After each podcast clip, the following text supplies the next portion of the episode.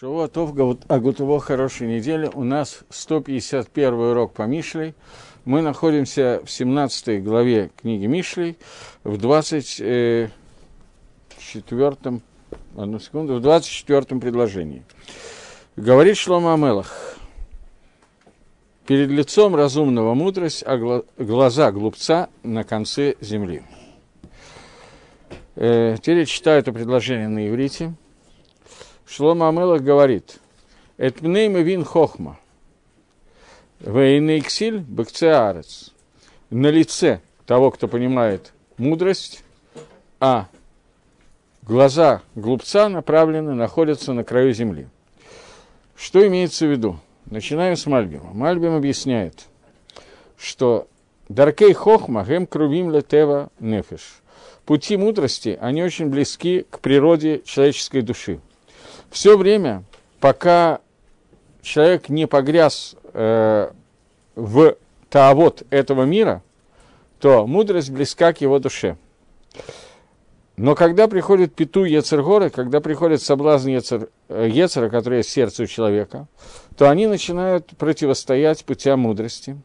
И каждый, кто понимает страх, кто понимает, что такое страх Всевышнего – то мудрость стоит перед его лицом. То есть Мальбим объясняет, что в принципе природа человеческого разума – это понимание важности и постижения мудрости Творца. Все, что ему мешает, ему мешает Ецер, который находится в его сердце, и толкает человека от понимания мудрости Всевышнего в другую сторону, как мы обсуждали в прошлый раз в том числе, что понятие «ксиль», которое объясняет Мальбим, это не означает, что человек глуп, хотя переводится на русский словом «глупец». Это означает, что человек из-за своих тавод, из-за своих стремлений отталкивает себя мудрость Торы и пытается оправдать себя, и поскольку ему так удобнее, то он не воспринимает слова Торы.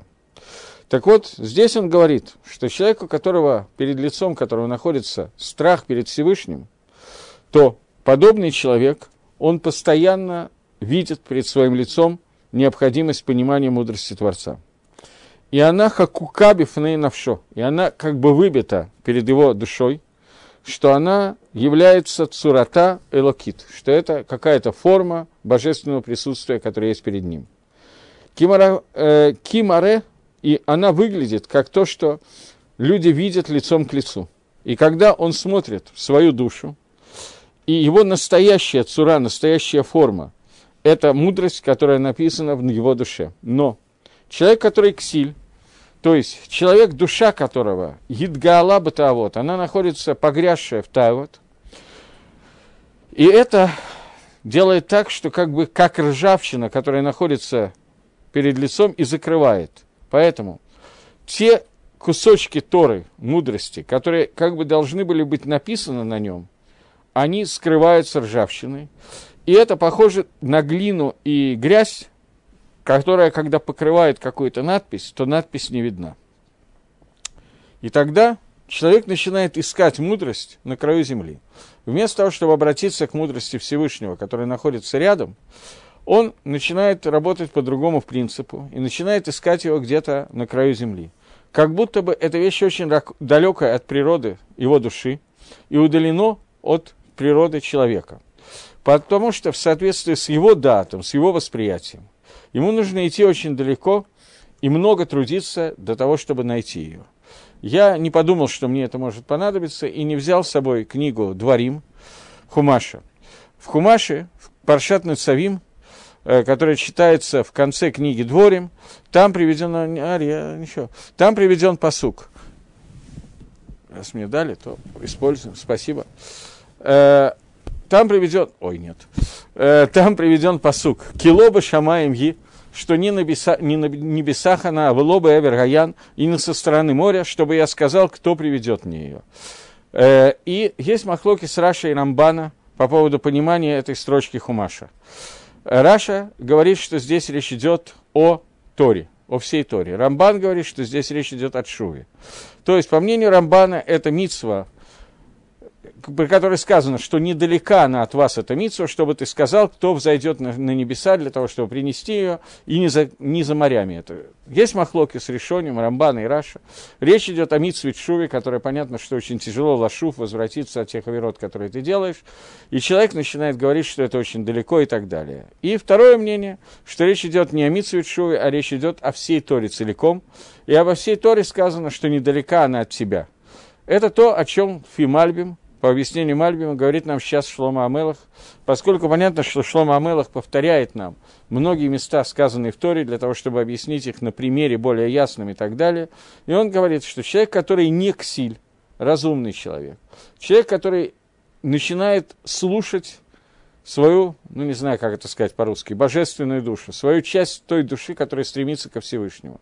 Человек, перед которым Ират Шамаем боязнь неба, перед, является самым важным в его жизни. Этот человек видит, что мудрость Всевышнего находится около него, и ему очень легко ее достигнуть, и надо просто обратиться к ней все. Но человек, который погряз в своих тавод, человек, которого называют ксилем, человек, который не хочет он принимать мудрость Торы, потому что тогда ему надо изменять всю свою жизнь. Подобный человек, он уговаривает себя, что мудрость Торы – это не настоящая мудрость. И тогда ему приходится идти до края земли для того, чтобы искать, в чем состоит мудрость Всевышнего, в чем состоит настоящая мудрость, и искать, как правильно себе жить. И я думаю, что многие встречали людей, которые делали самые невероятные попытки найти духовный смысл жизни, я не знаю, в йоге, в индуизме, э, еще во многих измах которые существуют, начиная от коммунизма и кончая сионизмом, и ищет все, что только возможно, для того, чтобы закрыть глаза на Тору и искать что-то другое. Связано это с тем, говорит Мальбим, что Шлома Мелах объясняет, что это связано с тем, что этот человек ксиль, и Тора мешает его таавот, его желанию получать удовольствие и жить так, как ему хочется, и тогда он начинает, поскольку человек как бы частично пытается быть честным самим собой, и он в какой-то момент времени понимает, что сколько можно так жить дальше, он начинает искать смысл жизни в самых невероятных вещах. Это пшат посука, так как его понимает Мальбим. Гаон Мивильна учит его совершенно иначе, и сейчас будем смотреть, как учит Гаон. Он говорит, «Эйтпней мивин хохма, вейней ксильбек цеарец» перед глазами человека, перед его лицом, тот, кто понимает хохму, а глаза глупца находятся на краю земли. Имеется в виду, что тот, кто понимает, он не считает нужным сразу же прыгать. Но он понимает то, что перед ним, и не ищет того, что находится далеко. Но Ксиль, глупец, его глаза находятся на краю земли. Пока ничего не понятно. Теперь он объясняет, что он имеет в виду. Он переводит сразу же стрелки на то, что Шлом Амелах обращается к человеку, который начинает, который учит Тору. Человек, который начинает учиться, его глаза, имеется в виду глаза глупца, который начинает учиться, к силям он сейчас не объясняет человека, который погряз в своих тавод, а ксиль – это человек, который начинает учиться так, как сейчас объяснит нам Гаон. Он сразу же обращает глаза на то, когда он закончит весь шас, весь Талмуд, или хотя бы минимум этот масехет. Обычно, когда дети начинают учиться, это очень заметно. Ребенок, грубо там, седьмого класса, который начинает шестого, который начинает учить Талмуд, обычно, когда они начинают, они еще ничего не понимают, им тяжело.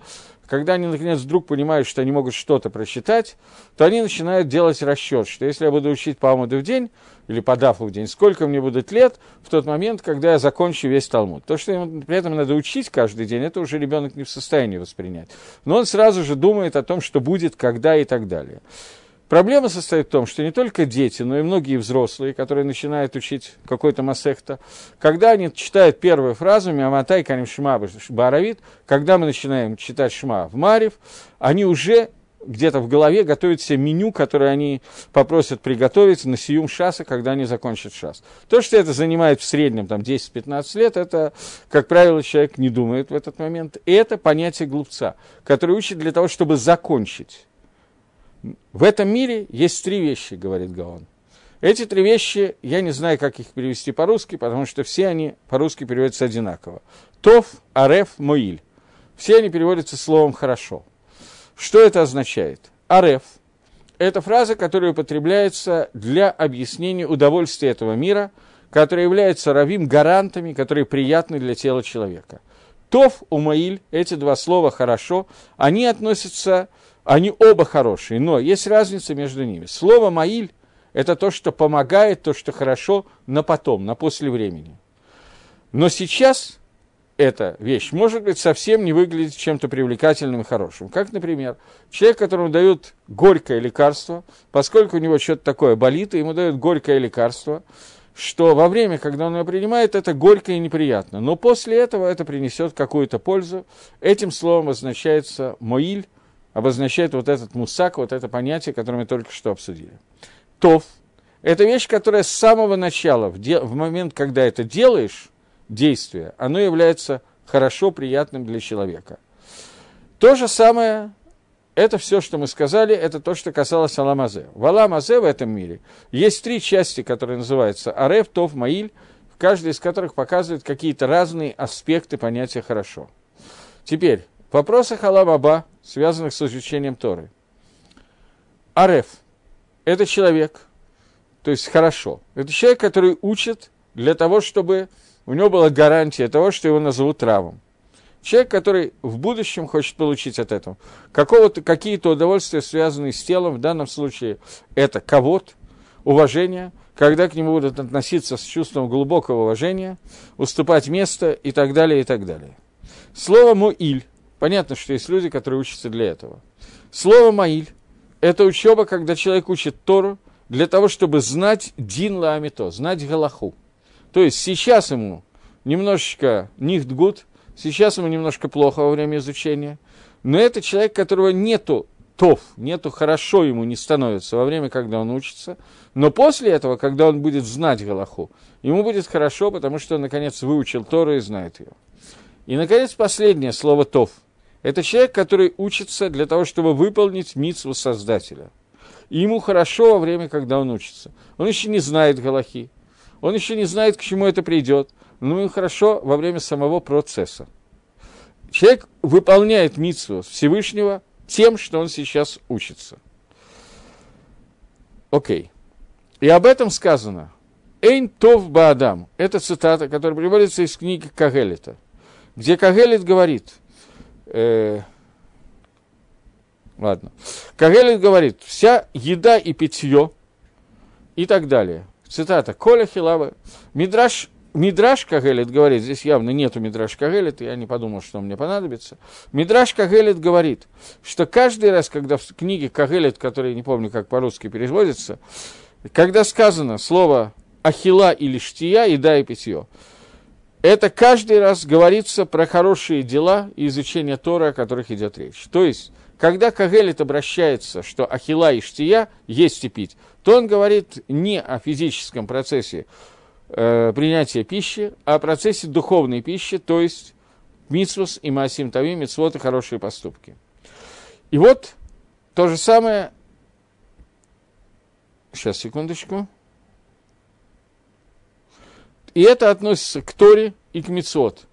Когда душа, которая это выполняется, об этом сказано «Гараэт навшо тов бамало». То, что говорит Кагелет, что видел я душа, душу, что ей хорошо при ее тяжелом труде. То есть, кавана человека, который выполняет митсву Всевышнего, должны быть выполнить митсву Всевышнего, а не достигнуть результата этой митсвы. В первую очередь это относится к Торе, но сейчас Шлома Амелах, по мнению Гаона, объясняет нам про отношение ко всем митцвот Торы – когда человек делает мицу, и может быть кавана, что сейчас мне тяжело, я мучаюсь, когда я делаю мицу, но я получу награду в будущем мире. Это далеко не самая плохая кавана. Это то, что обозначается словом «муиль». Митсва помогает для достижения цели. Аламаба.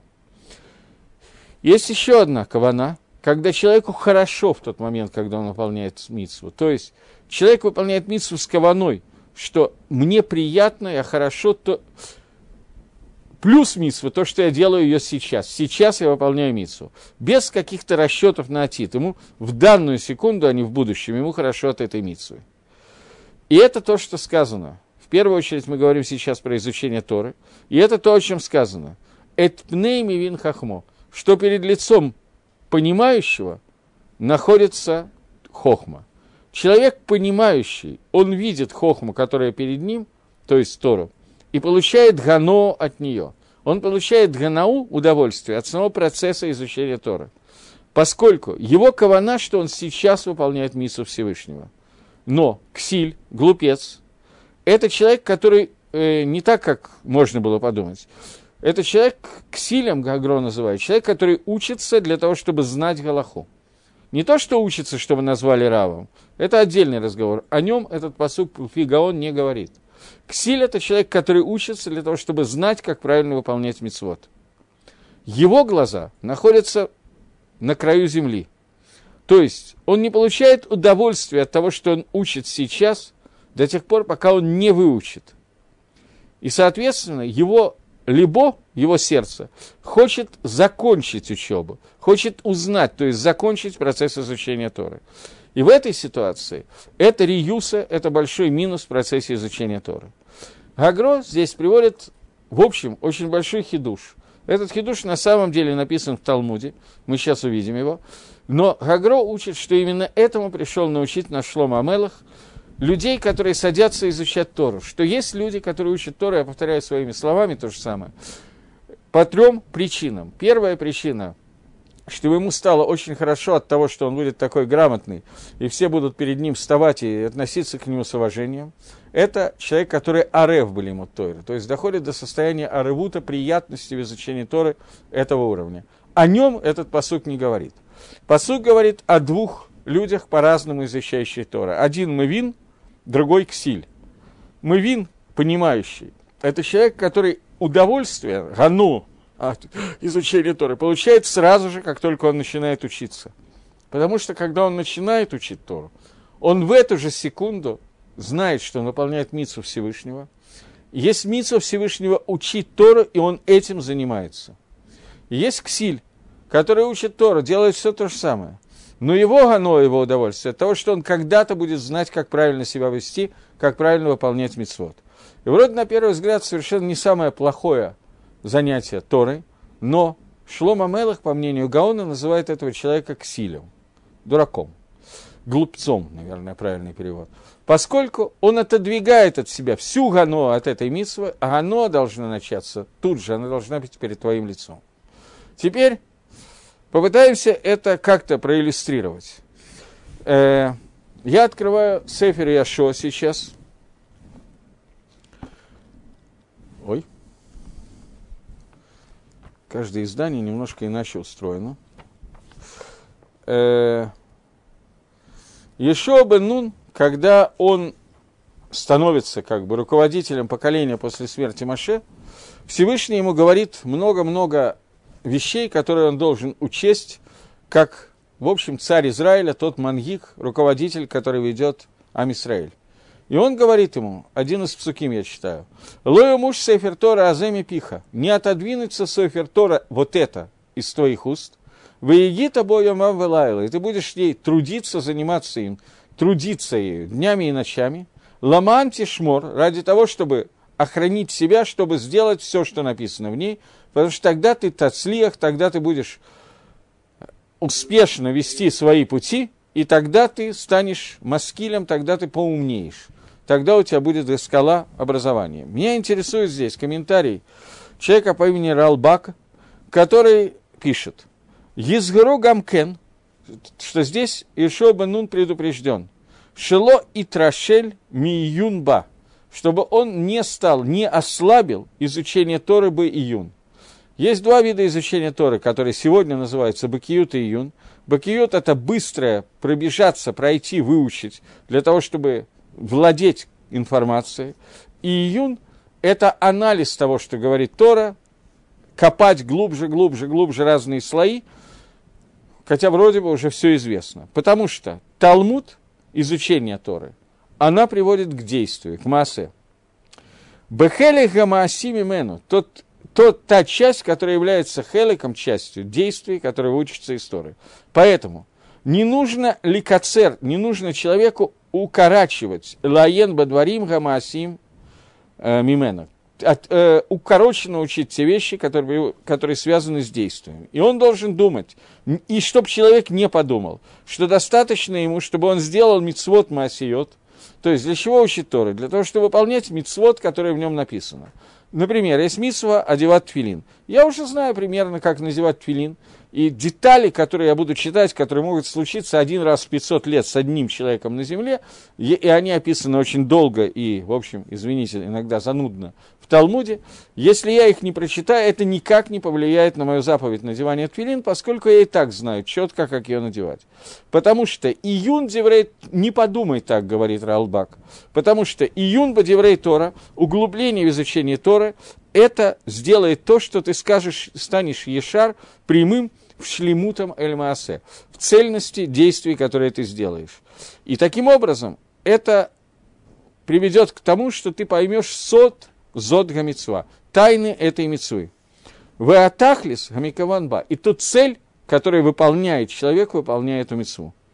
Однако, июн бехелек июни гатора шило и шаэр ламаасе, но июн в изучении той части Торы, которая не придет к исправлению, к прямым действиям. Гумамаш, гумима шейн сафекбо, шейн рауишей кацер адамбо. Человек должен понимать, что тем не менее не следует ему ли кацербу, потому что это гашлем шибафним. Это является гашламой, э, шалем – это цельность сделание Торой цельной, которая находится внутри, для того, чтобы стал прямым тот, кто этим занимается, и пришел к своему шлемуту человеческому, цельности как человека. И это объяснение, которое биурим Деврей Тора, которое является биуром, объяснением слов Торы, потому что человек, который идет по путям Торы, и который занимается июном Торы, настолько, насколько это возможно, гуму жгах миатоид барех, на нем находится гашгаха, влияние Всевышнего, наблюдение Творца Идбарах, выихула даркейба колет, и все время Гакодыш Брагу ведет его правильным путем. Выицевеву шилоэре ми галехем богу им гагем. Дальше к нам не относится. Дальше не относится к этой части. Он продолжает, что говорил Всевышний Ишуа бен Нуну, но то, что нам нужно, мы более или менее прочитали. Таким образом, здесь нам приводится, что Яшуа бен Нун получает еще один хизук, еще одно указание Творца о том, что нужно в Деврей Торе лигабагем – Лига – это уставать от Деврей Торы, заниматься словами Торы до такого состояния, чтобы прийти уставать от них, прийти к усталости. И пшат этого, объясняет он, что это июн, то есть занятие Торы бы июн, даже те детали, которые не прямо связаны с Галахой, не кицур шельханоров, не сокращенные объяснения того, как надо себя вести, а именно июн, занятие Торой, бы июн для того, чтобы прийти к шлеймуту, к цельности картины этой мецвы. Э, есть такая гемора, чтобы как-то это лучше объяснить, я попытаюсь, если у меня получится. Есть такая гемора, сейчас, секунду, в Недорим, на Дафе Паялев. Есть гемора, которая говорит –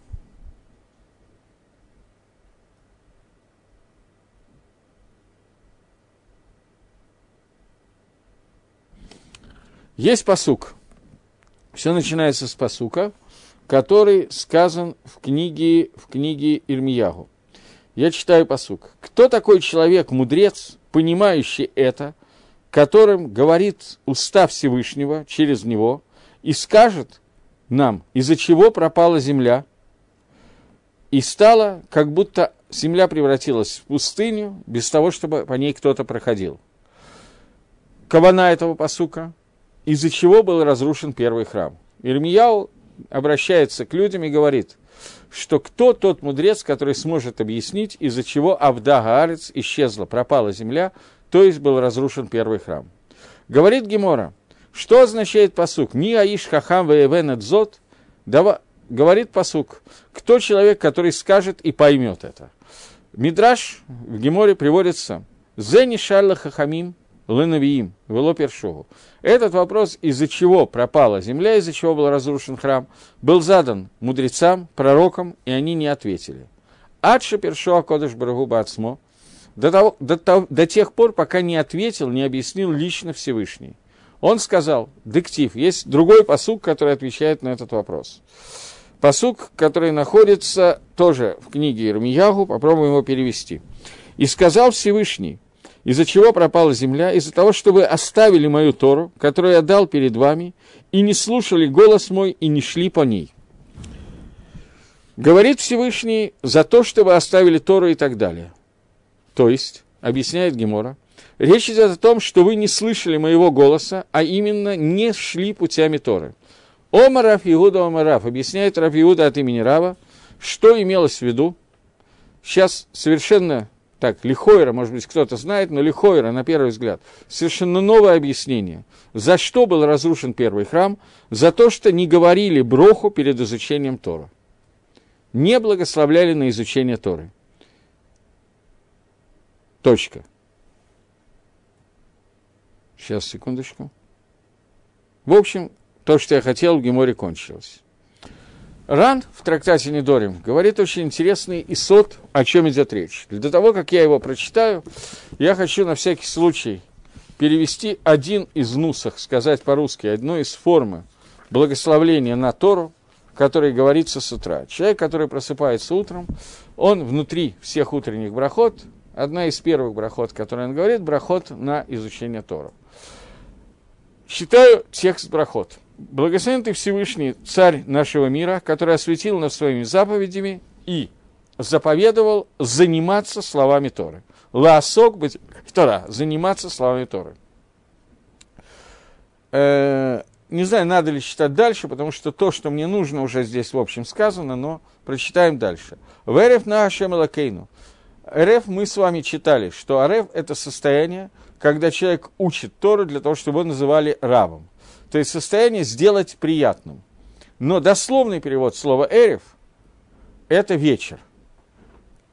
Эрев – это смешение, перемешание. Вечер – это когда перемешаны день и ночь, когда тьма и свет становятся перемешанными настолько, что их невозможно различить, поэтому название этих вещей дано Эрев. Эрев – это любое перемешивание.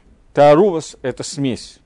Ваарефна, перемешай, пожалуйста, Всевышний Бог наш, слова Торы в наших устах и в устах народа твоего, дома Израиля, чтобы были мы и наши потомки и потомки народа твоего дома Израиля все знали твое имя и учили Тору лишма. И учили Торы во имени во имя Торы. Что такое во имя Торы, сейчас придется разобрать. Бору хата Ашем, благословен ты Всевышний, который преподает Тору народу Израиля. Благословен ты Всевышний, царь всего мира, который выбрал нас из всех народов и дал нам Тору, благословен ты Всевышний, дающий Тору. Э, все, на этом брахот на Тору кончились. И вот эти брахот на Тору, говорит Гемора, что из-за того, что не благословляли во время первого храма, из-за этого был разрушен храм, из-за этого Авда Гарец исчезла земля. Причем это вещь, которую не могли сказать ни мудрецы, ни Навиим, ни пророки, до тех пор, пока лично Всевышний не сказал этих слов. Теперь давайте посмотрим, есть некий יסוד Рана, который Ран в комментарии на Недарим дает. В э, комментарии на Недарим, э, в מסכת Недарим, Ран – это основной комментатор, который читается. Раши, есть мнение, что это вообще не Раши, поэтому его редко учатся, там очень много противоречий, очень много непонятных вещей, поэтому в Недарим учится Ран в первую очередь, потом Тосфос и Рош. Ран приводит обычно все שיטות, но здесь это такой агадический Ран. Давайте почитаем его. Написано, «В Йома Рашем алязвама старати», что мир разрушен из-за того, что вы оставили мою Тору. Михлаль, отсюда мы ищем. Делейка дейдала Ахдури Тайма, что не было никого, кто мог ответить на вопрос Всевышнего, из-за чего разрушена земля, а только Кодыш Барагу был худ, а только сам Всевышний. Это ран. На этом ран кончился. Теперь он приводит Мацати Бамагилат Старим, книга, которая называется Магилат Старим. Магилат Старим – это какая-то очень-очень старая книга, которая периодически цитирует Аризаль и Решоним. Я не знаю даже примерно, какого она времени. Там есть всякие, в том числе, каббалистические вещи, но здесь Магилат Старим приводит такой очень сильный пшат – а, это другая Магеллат Старим, извиняюсь, это не эта Магеллат Старим, которую я думал. Магеллат Старим Рабейну Йона, есть две, это Магеллат Старим Рабейну Йона, который пишет, Декра Гахидиек, вот как надо лидаек посук, как надо учить этот посук. Аль-Шило Бархуба Тора Тхила за то, что не благословили на Тору перед ее изучением, из-за этого Авда Арец исчезла, пропала земля.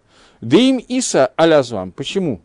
Откуда взял, взяла Гемора, что именно из-за этого? Как это видно в посуке? Что если бы это было из-за того, чтобы не оставили мою Тору кипшуто, простое понимание посука, за то, что оставили Тору Всевышнего, за это пропала земля. Если бы это было так, то было бы Машмаша от Тора Велуа Эскимба, то получилось бы, что это произошло из-за того, что они оставили Тору и не занимались Торой вообще. Тогда бы, если, если бы это так, то когда Всевышний задал бы этот вопрос мудрецам или пророкам, то почему они не могли бы ответить на этот вопрос? Все просто. Земля исчезла, то есть пропала, храм разрушен, за то, что не изучали Тору. Элементарно. В чем такая трудность, что Всевышний должен лично ответить этот вопрос? Галадавар Галуйгая – это вещь, которая открыта. В Икалли Фареше очень легко объяснить, что это за хахомим, их навиим, за мудрецы и пророки, которые не могут ответить на вопрос, что, из, что вы, ребята, не правы в том, что вы не занимаетесь Торой и вообще перестали ее соблюдать. Это очевидно. Эла Вадай, безусловно, Аским Гаюба Тора, они занимались Торой. Тамид, постоянно. В фихах поэтому. Аю хаховим намиим тмиим – Хахомим и Навиим не понимали и не удивлялись. Альма Авдаарец. Люди сидят и учат Тору целыми днями. За что же Авдаарец? Адши Паршо Акодыш Барагу. Поэтому пришлось ли Фареш ответить на этот вопрос. Лично Всевышнему, Бацмо, лично. Шуя Деами Алев. Он знает глубину сердца людей – Шелоями вархим Тора, что они не говорили броха на Тора изначально, килоймер. Что означает фраза, что не говорили? Когда мы сейчас говорим Борох, это называется, что мы говорим броха или нет? Объясняет он, килоймер, то есть Лога это Тора хашива бейнейгам, Тора не была настолько важна перед ними, Шиирау или варехалея, что на это надо ли варех. Шилоя аскимба, они не занимались Торой лишма, во имя Торы. Митох ках, а юмизел зелимба брахот. Поэтому они не говорили брахот. А именно, логал хуба, то есть кавана лишма у них не было. Это Деврея Рава Хасид. Так объясняет Рабейн Йома. Вен наим рауин ламиша амрам. Эти слова годны и понятны для тех, кто их сказал. Э, я видел когда-то объяснение, которое давал Раф Ильяу Деслер в книге Мехтаф Ильяу этого рана, где он объяснял – что Кавана, что они учили Тору грубо, так как учат математику, физику. Для чего учат физику? Чтобы знать прикладные какие-то вещи, чтобы знать, как правильно запустить э, двигатель э, внутреннего сгорания, грубо говоря. Также люди учили Тору для того, чтобы знать, как правильно надевать твилин, чтобы знать, как правильно галахал и майса, какая правильная галаха в том и в другом случае.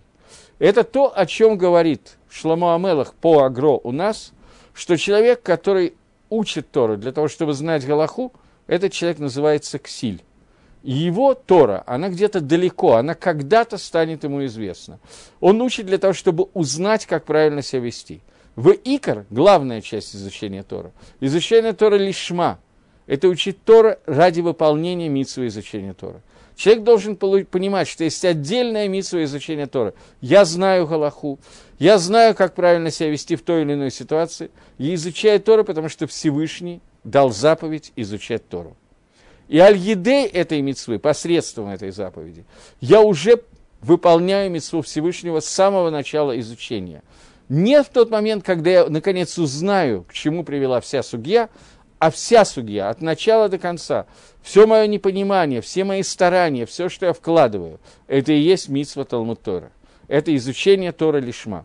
Таким образом, Гедер, изучение митсва Лишма, это изучение Торы ради того, чтобы выполнить митсву изучения Торы. А не только ради того, чтобы узнать, какая будет Галаха после этого. Понятно, что в Галахот Талмуд Тора, Шульханорах, Пасах, в законах изучения Торы, что в первую очередь человек должен учить те вещи, которые являются Галохой Лемайса, которые являются сегодняшней Галахой, для того, чтобы знать, как правильно делать. Потому что если человек не умеет выполнять мисвод, то это отдельная реюса, отдельный минус незнания правильности мисвод.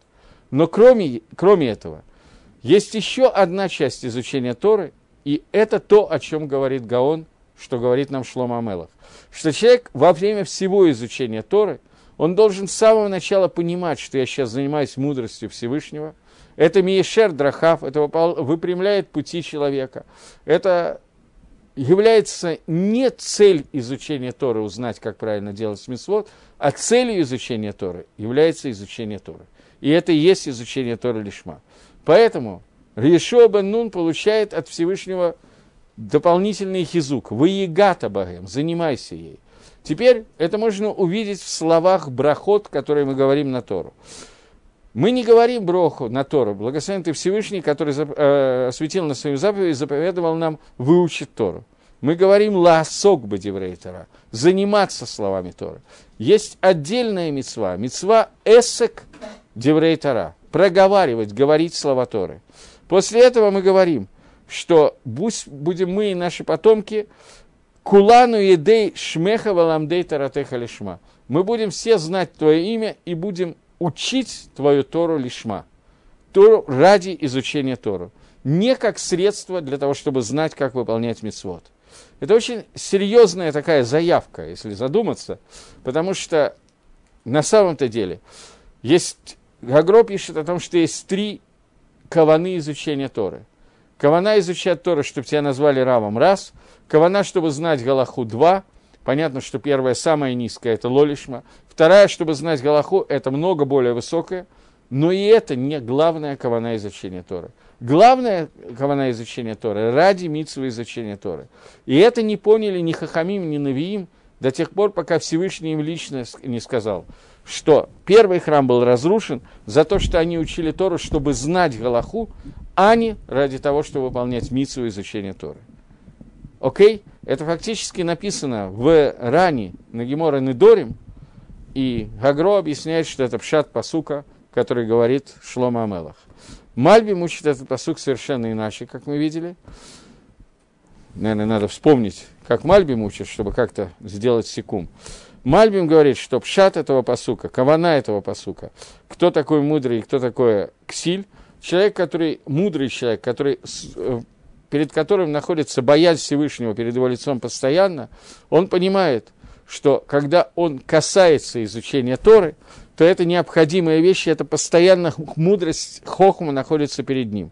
Глупец – это тот человек, который отталкивает мудрость Торы – для того, чтобы прийти к каким-то другим вещам, поискать внутри каких-то измов и других вещей, для того, чтобы просто оттолкнуть от себя мицвод и Тору, поскольку это тяжело и мешает ему тавод. Оба объяснения, естественно, правильные, Элувела, Диврея, Ким Хаим, но глубина Перуша Агро здесь совершенно неожиданная и такая серьезная, поэтому я так надолго на нем засел. Но ничего, у нас есть время, может быть, даже перек закончим. Дальше. Следующий посук говорит, глупый сын, досада отцу своему и огорчение родительнице своей. Э, окей, я не уверен, что это единственный перевод. Каа Славив бен Ксиль является гневом для своего отца, сын, который Ксиль. Что такое Ксиль, Мальбим уже много раз сказал. У Мемер, человек, который... Мемер от слова отрицать, отрицающий – он является огорчением для той, кто его родил, то есть для своей мамы. Начинаем с Мальбима. Мальбим пишет, Габен Ксиль, э, сын, который Ксиль, Хуц мима шигу горем и гон лавив, кроме того, что он приводит огорчение своему папе, из-за чего папа огорчу, огорчается, что у него сын Ксиль, Аль Шираэши Йоце Летарбутра, поскольку папа видит, что Ксиль – это человек глупец, который из-за своих тавод выходит латарбутра, выходит в плохую культуру. Кроме этого, он гарем гамкен кас, кроме огорчения, у папы рождается еще и кас, еще и гнев. В переводе, обратите внимание, как он перевел, он говорит, глупый сын досада своему отцу. Он убрал отсюда слово гнев и убрал весь комментарий Мальбима. Кроме этого, он гарем, он влечет за собой еще и каас, еще и гнев с той стороны, что он на что гневается отец? На то, что из-за него расстраивается его мама. То есть, его навшо, мара аль-маасав, его душа, горько душе по поводу действий, которые он делает, и это гневает отца из-за того, что он переживает за свою жену. Или из-за того, что он постоянно находится в ссоре со своим сыном. И сказано дальше, что отец, э, секундочку, Гава Лавив Бен Ксиль, ведлав тарит мединейша. То, что из-за того, что у отца есть сын, который ксиль, это приводится к переживанию со стороны мамы.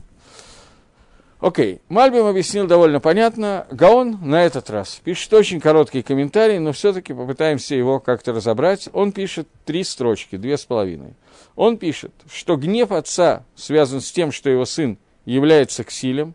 То есть, что значит ксиль? Объясняет Гаон, я еще раз напоминаю, по Мальбиму Ксиль – это человек, который достаточно умный, понимающий, что он делает, но при этом из-за своих тавод, закрывающий глаза и ищущий другой путь из-за того, что его тайва мешает ему принять Тору. Здесь он пишет, Гаон пишет, что Ксиль – это человек, который сорер негатавив, человек, который э, восстает против своего отца. И это, естественно, приводит отца к состоянию гнева, потому что сорер – это, что означает слово сорер? Я не нашел другого слова, перевел словом «восстает», но э, Гаон объясняет, сорер – это человек, который отказывается от выполнения мицвод «делай». В Торе есть два вида мицвод, мицвы делай и не делай. Каас со стороны отца – это тот сын, который из-за своего ксилута, глупости, он отказывается выполнять мицвод делай. Что такое мицвод делай? Спать в суке, надевать филин и так далее. Очень трудно ответить на вопрос, какие мицвод более хамурот, мицвод делай или мицвод не делай. Что более хамур, что более строгое нарушение каких мицвод – за мицвод делай в принципе не положено наказание. И человек, который миватель мицвасе, он получает наказание башамаем какое-то очень определенное. Например, человек, который не надевает твилин, э, цицит, написано, что у него нет наказания в геноме, если он выполняет все митцвот лотасе. Не делай. Но если он нарушает какую-то одну митцву не делает, то ему прибавляется к этой митцвот еще и наказание за митцвот, который нарушил митцвот делай. Но гнев отца разгорается на те митцвот делай, которые человек отказывается делать. Не надевание тфилин, не чтение шма, не надевание цицит, не слушание шафара, не говорение кидуша в шаббат и абдола и так далее. Но мамер, человек, который делает отрицание, он является э, для своей родительницы, является горем. То есть человек, который морет негит мамы, человек, который восстает уже не против отца, а против своей мамы, в другой герсе, в рукописи Агро, здесь написано не тот, кто восстает против мамы, а тот, который восстает против своего рава. Это тот, кто восстает против заповедей Лотаса. То есть, первое было гнев отца, тот, кто не выполняет митцвот теперь расстро, расстройство, переживания мамы, тот человек, который нарушает мицвод лотасе. Как я уже говорил в другом месте, мы это уже читали, что заповеди лотасе, давайте в двух словах, заповеди асе связаны с мужским началом, заповеди лота асе связаны с женским началом. То есть, захор вешамор, помни и соблюдай в шаббата, да и вообще во всей Торе, помни делать Митсвы делай, связанные с мужским началом, митсвы не делай, связанные с женским началом. Суть женщины, женщина много раз называется в Геморе карка ойлом. Карка ойлом это дословно, э, как карка ойлом? Почва земли, земля. То есть функции женщины, если женщина сидит и ничего не делает, то на 90% она не нарушает ничего в Торе. Мужчина, который сидит и ничего не делает, он нарушает Тору. Потому что функция мужчины в этом мире – это делать, функция женщины – не нарушать, не делать. Грубо говоря, мужчина, который не говорит Лошенгору, хорошо бы его увидеть, но предположим, что мы такого нашли. Мужчина, который не говорит Лошенгору, он нарушает заповедь Торы своей речью, потому что ему нужно, кроме этого, еще и говорить слова Торы. Женщина, которая не говорит Лошенгору, она ничего не нарушает, и она добилась максимум в своем соблюдении митцвы, связанных с речью. И не только с речью, но со всеми остальными вещами.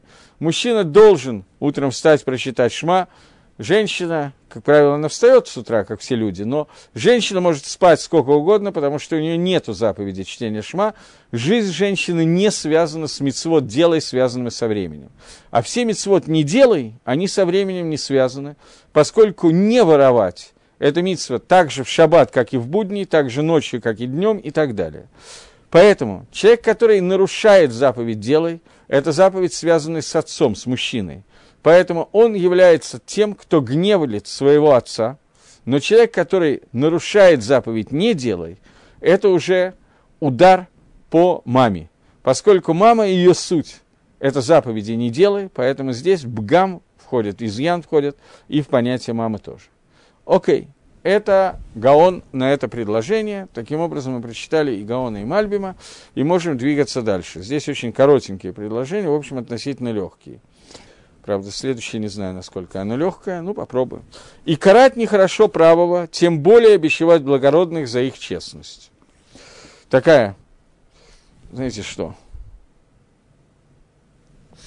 Прочитаем сразу несколько предложений – удерживает слова свои, обладающих знаниями хладнокровен, человек разума, глупец, который молчит, считается мудрым, тот, кто закрывает свои уста, он разумен. Мальбим объединяет эти все суким, и попытаемся прочитать, как он учит сразу всю совокупность этих трех суким. А, вначале на иврите я переведу, хотя, в принципе, он примерно так и сказал, одну секунду я потерял. Э, он говорит, что также наказание праведника – это нехорошо, чтобы бить людей, которые надевим, которые благородны, которые готовы много дать, для того, чтобы их выровнять. Темнота, то, давайте читать Мальбима.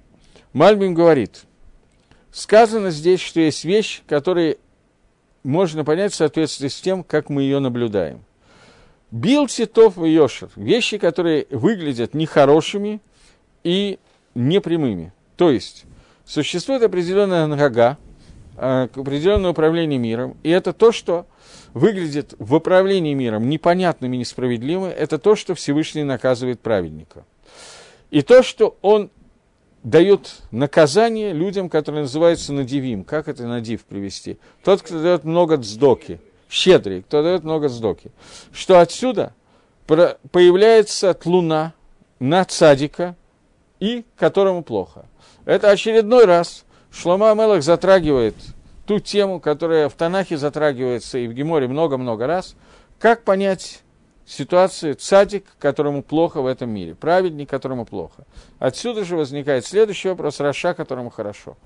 Что, когда Всевышний наказывает праведника и делает так, что это выглядит нехорошо, то это то же самое, что ударить деньгами по щедрым людям за их юширство, за их прямоту. Имеется в виду, что это возникает вопрос, а куда девается йош, йошер, прямота этих людей? И на это приходит Шломелах ответить, что кто знает да от хоших, кто может узнать знание, понятие темноты, про которое сказано, что такой вопрос нельзя задавать. Человек не в состоянии задать этот вопрос.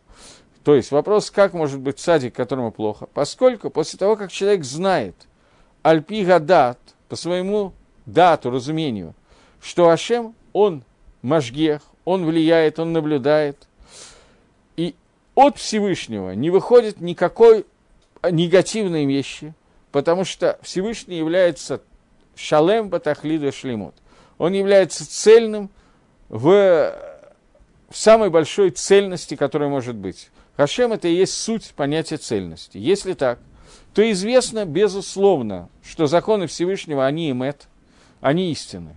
И нельзя исследовать и открыть, понять эти законы из-за той кушьи, которая есть у человека. Это нормальная ситуация, что человек не понимает пути Всевышнего и не понимает, каким образом цадика вдруг наказывает, каким образом щедрого человека вдруг лишают – возможности проявить свою щедрость, лишают денег и так далее.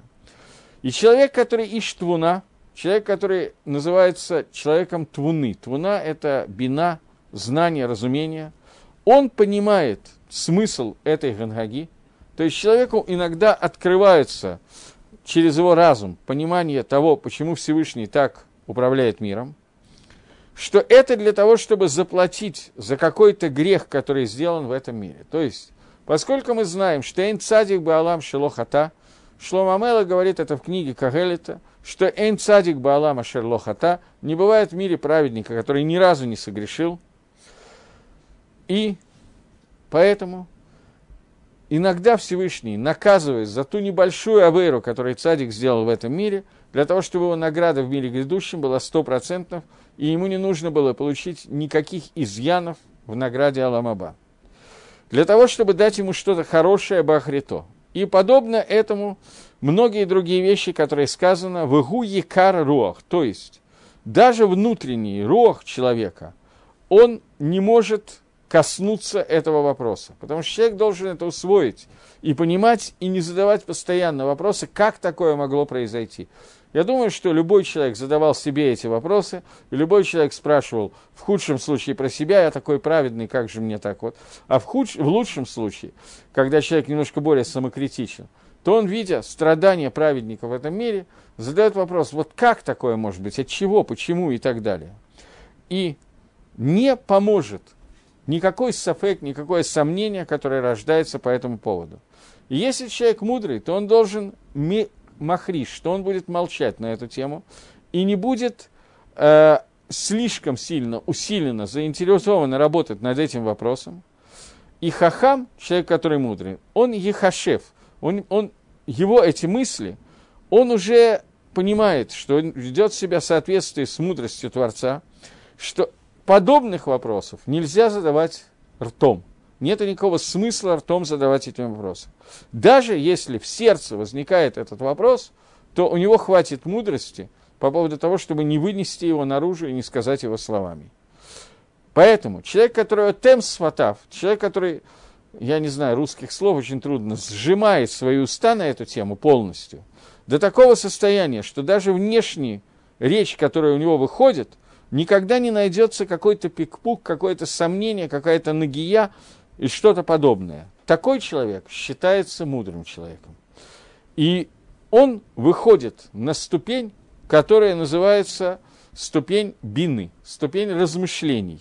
Как сказано, якорох и штвона – то есть, Мальбим говорит, что эти три посука, которыми мы сейчас занимаемся, которые мы прочитали по-русски, за неимением другого я прочитаю именно так, что я только свяжу это с предыдущим предложением. Глупый сын – досада отцу.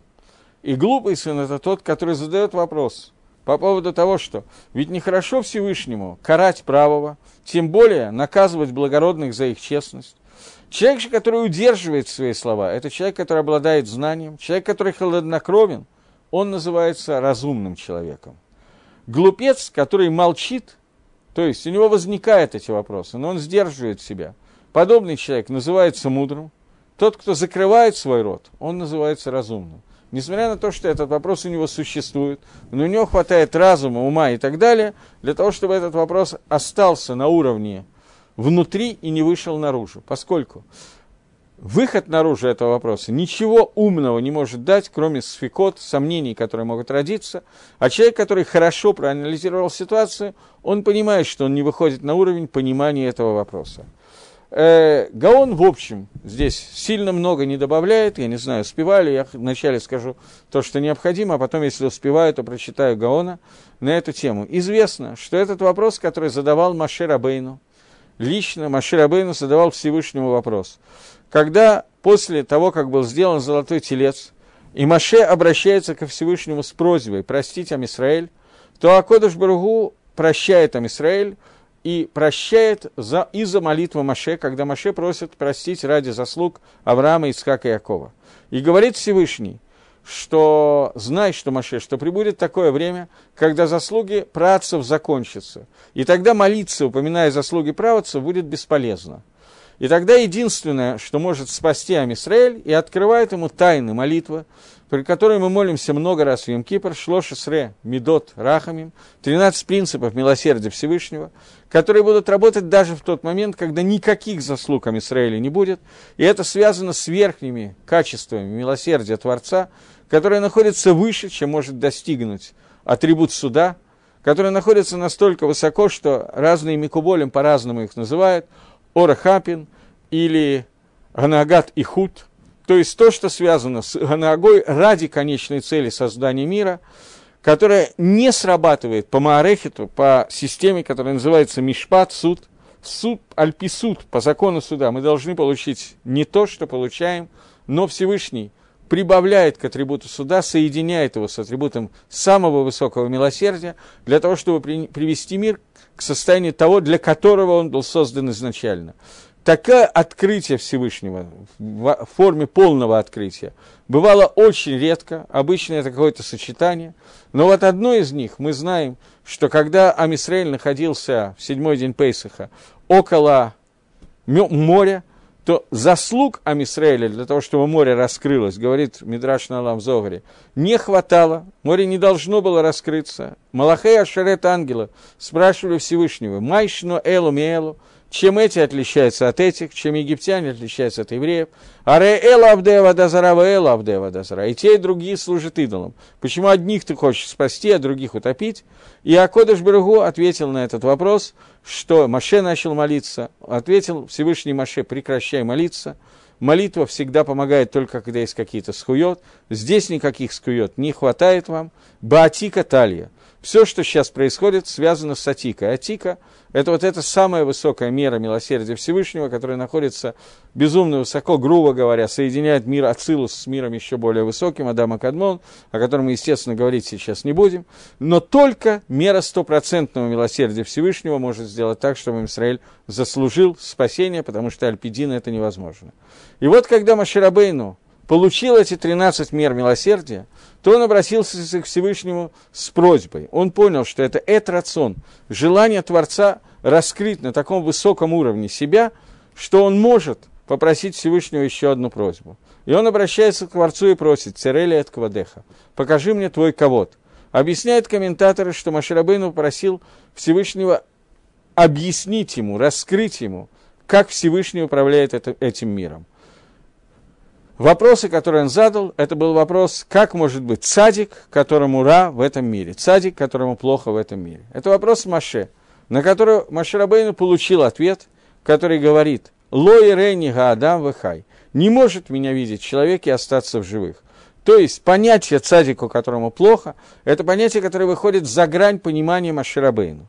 Поэтому, когда сейчас Шломамелах нам от, говорит о том, что не надо отвечать, задавать этого вопроса, потому что вы знаете, человек знает о том, что цадик должен получить наказание за ту авейру, которую он сделал в этом мире, чтобы в будущем мире он уже получил полностью, как бы полностью награду, без каких-то любых признаков чего-либо другого, то когда это говорится таким простым языком, так говорит Рамхаль, так говорит Неешуа, так говорят очень многие комментаторы Талмуда, но реально это не дает полного ответа на этот вопрос, поскольку полный ответ был исключен даже из знаний Маширабейну.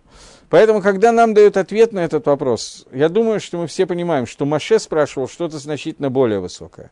Маширабейну хотел увидеть, как все Исурим, как все несчастья, как все страдания, которые есть в этом мире у цадиким, складывается в мозаику, которая приводит к исправлению мира и доведению мира до конечного замысла Всевышнего. На это он получил ответ, что это не может увидеть человек и остаться в живых. Это может быть связано с предыдущими גלגולים, как объясняет Рамбан. Это может быть связано еще с какими-то вещами.